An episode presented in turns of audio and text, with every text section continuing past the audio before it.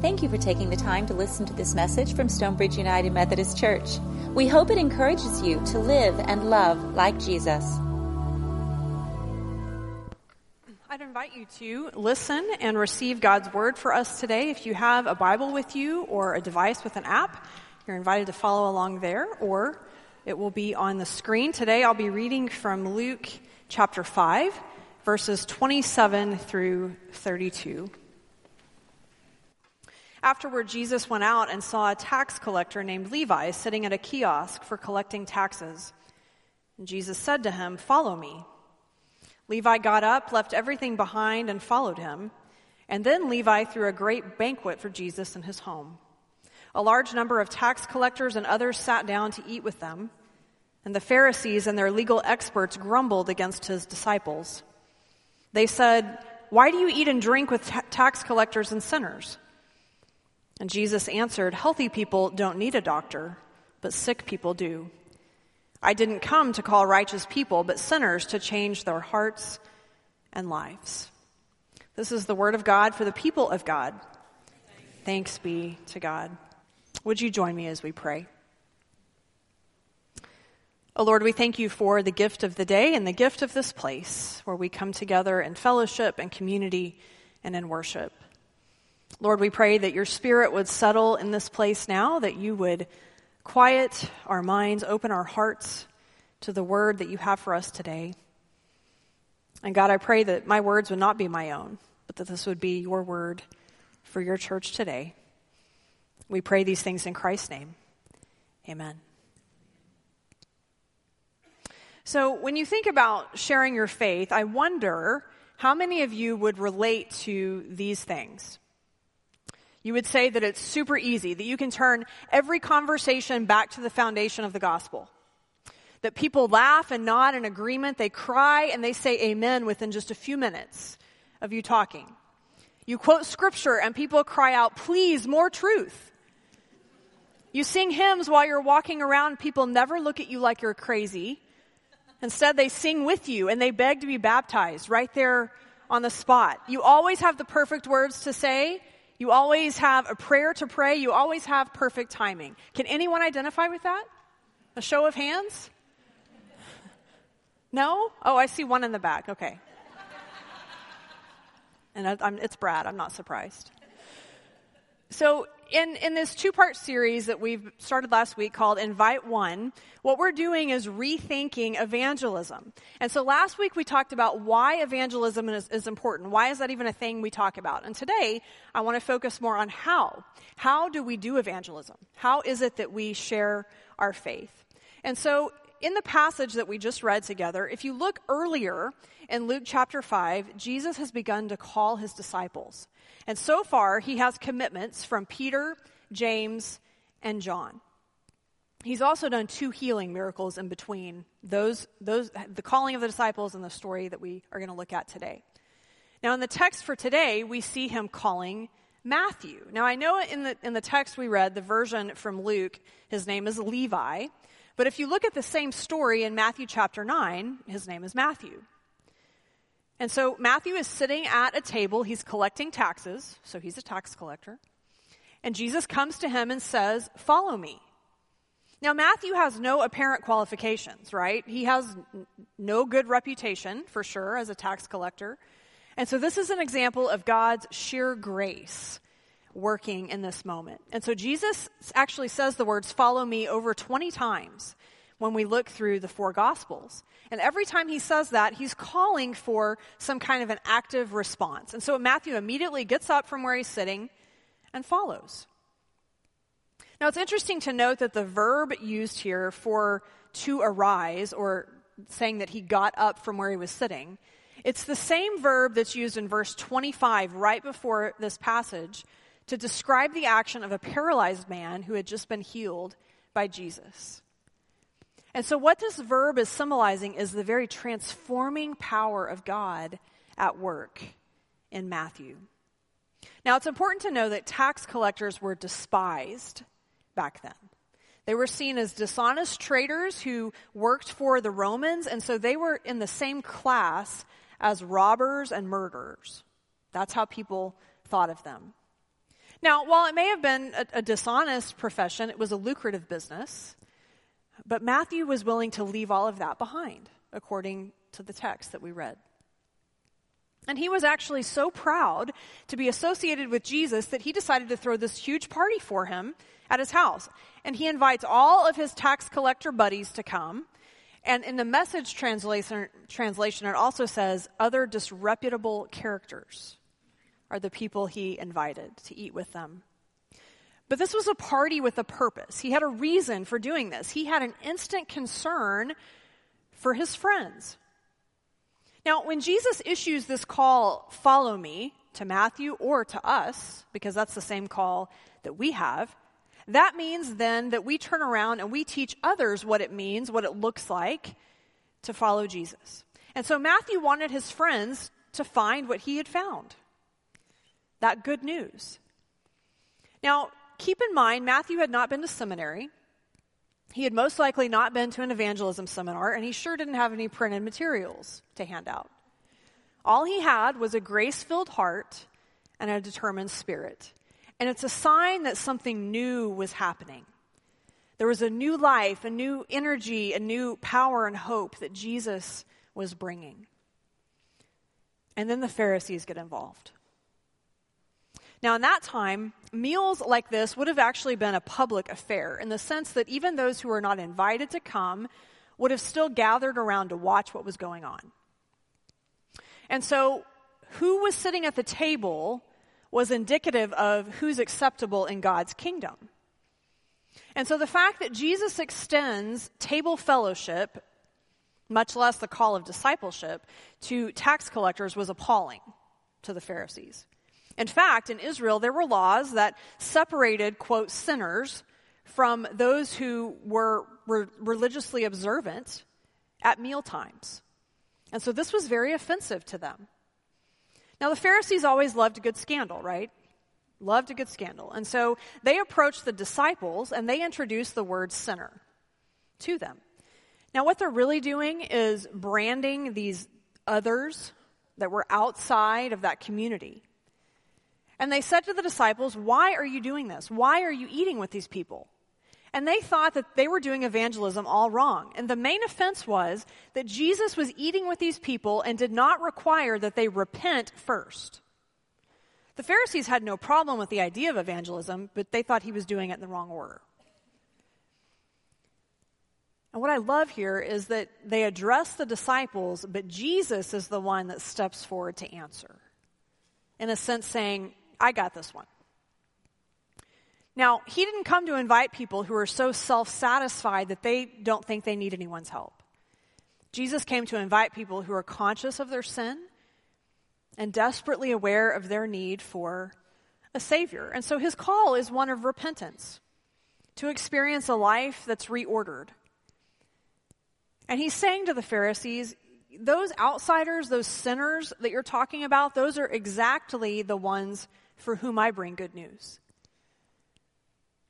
Last week, I defined evangelism in this way telling the story of Jesus and doing something to bring someone closer to a relationship with God through Jesus Christ.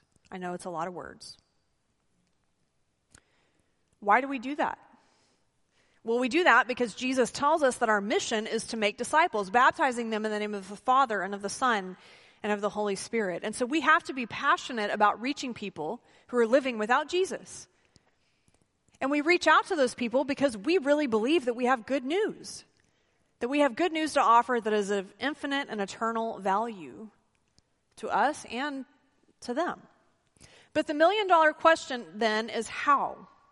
How do we do that? How do we do evangelism? I remember reading, and this was years ago, I remember reading a Peanuts comic strip and Linus is listening intently as his sister Lucy, who we all know and love, Lucy's telling him that she would make a great evangelist. And so she says to him, There's this kid that sits behind me in school, and I convinced him that my religion is better than his religion. And so Linus, of course, says, Well, how did you do that? And she said, It was simple. I hit him with my lunchbox. That's probably not the best method probably not the best method. And evangelism is not something that a disciple does as much as it's something a disciple is. The way we are, the way we live. Gone are the days of evangelism as a sales pitch or a, an ultimatum or a monologue, something that we have to do. Disciple making is most effective as a conversation, as a friendship, as an invitation, something that we get to do, something that is a privilege to be able to do as Christians. And so many of, of the models that we hear about of evangelism are, are things like people who tell stories about evangelizing people on an airplane, a stranger. And the thing that, that troubles me a little bit about using that as the only frame of reference is that they're saying things to people that they'll probably never see again. People for whom they feel no sense of ongoing care or relationship. And the idea of doing that feels intimidating to most of us, if we're honest. Now, I want you to hear me. I, I, am not saying that it's bad or wrong to share your faith with a stranger. I am not at all saying that. If you have that opportunity, do it, by all means. But evangelism is often best done slowly in the context of a loving community of some kind, through relationships that are formed in everyday interactions with people. It takes time. It's often a gradual process, a relational process that allows us to express the beauty of the gospel that we believe in. And I do think it's true that, that many outside of the church may be skeptical about our motives when we share our faith. Even if our intentions seem to be good. That they might feel as though it's more about just wanting another church member or we want somebody else to give money to the church. And so while we're trying to convey a very important message of Jesus and the new life that he offers, something gets lost in the translation sometimes.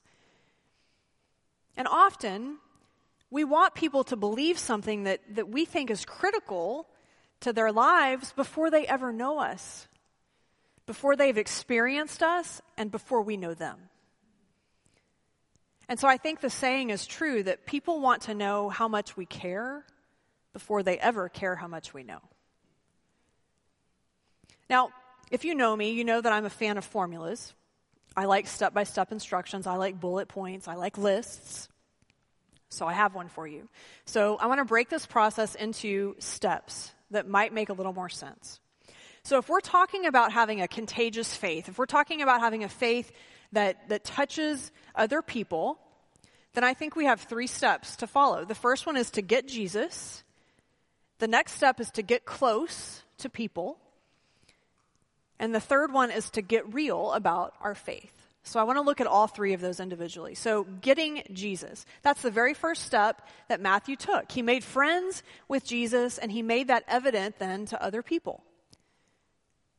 And so, what that means for us is that we live the life that God has called us to live and we be our unique self. We're supposed to be who God created us to be. And all of us, every single one of us, is a walking billboard for the goodness of God and a testimony that God can redeem a life. And I think it's less about being perfect or having a perfect presentation, it's more about being genuine with people. And, and through prayer, God will begin to break our hearts for the people around us who need Him. And so, as we offer our own witness of how Jesus has changed us, then others begin to be intrigued by that, by the example that we show. So, that's the first step. So, then get close to people. That's the next thing Matthew did. He invited all of his, quote, sinner friends over for dinner. Now, don't say it that way when you invite people over because that's all of us, right? That all of us are sinners, all right? So don't say it that way. Um, but I do think it's interesting that the longer the average person attends church, the fewer evangelistic discussions they engage in. And so if we have somebody, even the most Christ-like Christians will only be marginally effective unless they get close to people who are living without Jesus. Because discipleship consists not in separating ourselves from people, but associating with them. And so that means building relationships with people, genuinely loving them, investing in them, being their friend, valuing them as God's creation, and looking for ways to serve them and expecting nothing in return. I think an important part of this is meeting them where they are, physically for sure, but also emotionally and spiritually. Spending time figuring out what's important to them, asking them that question. Because trust and respect are essential in those relationships. The third step is getting real about our faith. Surely, surely Matthew talked to his friends about Jesus. And many of us get a little bit apprehensive when it comes to actually talking about our faith. We might think that we need to memorize a bunch of scripture or we have to have catchy phrases to share. It's important to also remember that our visible actions are just as important as any verbal conversation we have with someone. Because in reality, the words that we say are not what brings someone to a true knowledge of the Lord. That is really not how it works. I said last week, evangelism is 90% God's part and about 10% ours. That God is the one who does the work. God is the one who opens minds and hearts, eyes and ears. And have you ever have you ever been nervous that sharing your faith would require you to become something contrary to your personality? Maybe it's just me. So I'll speak for the introverts in the room because I am one. And I'll tell you that talking to people I don't know can sometimes feel daunting to me. I'm just being transparent with you. And I certainly don't like the idea of rejection. I don't think anybody does. But I remind myself of these things that God created me with a purpose, a very specific purpose, and God created me and you with a call to share my faith. And so the goal when we talk to people is to raise the topic. The goal is not to evoke an affirming response. Because we don't ordain the role that we play. Our role may simply to be planting a seed that may not come to fruition for years down the road. But our posture has to be one of humility. It has to be one of humility because we have an expectant hope but we depend entirely on the Holy Spirit. In fact, the Holy Spirit is essential because the Holy Spirit is what provides us with energy and guidance and motivation. And the Holy Spirit enables that other person then to have ears to hear what's being said. Romans 10:14 says this, "How can people know who to trust if they haven't heard of the one who can be trusted? And how can they hear if nobody tells them?" Evangelism does not have to be reduced to doing something you don't like with people you don't know. People are looking for something that makes sense. And they will respond to the things of God when those things are viewed by us as important enough to talk about. Listening, listening to their story, being accepting of where they are when you find them is key. We don't have to have all the answers. And really, we may not need to say much at all. Listening is so, so important. We have to help people see that God is not afraid of honest doubt from those who are seeking truth. Allow them to move at their pace. Honor and, and validate that process that they need to go through. And then it's our turn. 1 Peter 3:15 says we must always be prepared to share the source of our hope. So, instead of putting on like this weird Jesus hat and saying, Now I would like to talk to you about Jesus, don't do that. It doesn't have to get weird, people. It doesn't have to get weird, okay? And this is where what I call relational intelligence comes into play. I think there are three things that are important humility. Humility, not to have this holier than thou complex about us when we're talking to someone. Clarity. Don't use insider church jargon. That's not helpful. Have a clear message in language that they can relate to. And brevity. Brevity. Two to three minutes. Two to three minutes. That is all. That is it. Know when and how to land the plane, okay? Be kind. Be engaging, be gracious, talk with that person, serve them, love them, be honest, transparent, be authentic. Because people will connect with our brokenness much more than our awesomeness. Share your struggles. Share the places that God is still doing work in your life. Talk about your growing edges. Give credit to Jesus for redeeming you. Show that His grace is sufficient. Have confidence. Have confidence in knowing that your story is compelling. You have a story that is life changing. And so it's this simple. This is the question to ask yourself, or two questions. Who were you before you met Jesus? And who are you now? How are you different because of Jesus in your life? Now, I'm going to give you two challenges today, and this is the first one. In 300 words or less, 300, not four, not five, 300, answer those questions and then email them to me. My email address is right there, it's also on our website. I would love to hear from you. You can expound on this as the relationship goes on. At the starting point, this is enough. Two to three minutes. That's enough. Talk in the first person. Use I statements. Talk about what you believe, why you believe it, not telling them what to do. Because if the gospel is true, we should have no insecurity in talking about that. Because what we're doing is we're pointing people to Jesus. And so trust that God will move. Trust that God will move through you and trust that God will move in them. This whole idea of invite one is not just something we're doing for two weeks during a sermon series. This is something we should be doing all the time because, like I said last week, the mission field is all around us and it's our privilege. It's our privilege to introduce others to a God who knows them and loves them. And so I shared this prayer with you last week, and we're going to put it up one more time. We're going to leave it up for a minute, so you're welcome to take a photo of it. I'll read it out loud for you. Lord, lead me to someone who needs you. Use me as an instrument of your love and grace, and as I share my faith, move in my heart. With your help, I will take the next step and I will invite, and you fill in the blank, to Stonebridge. This is between you and God. This is a reminder of the calling that God has put on each one of us. Who do you know? Who do you know that needs to hear about Jesus? Every single one of us has at least one person. We all do. So that's my second challenge to you. Invite one person during July to join you in something that's happening here.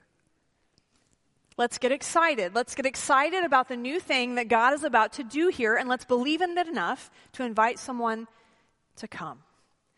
Because, friends, there are so many searching, so many searching for something bigger than themselves, people asking, there's got to be more to life than this.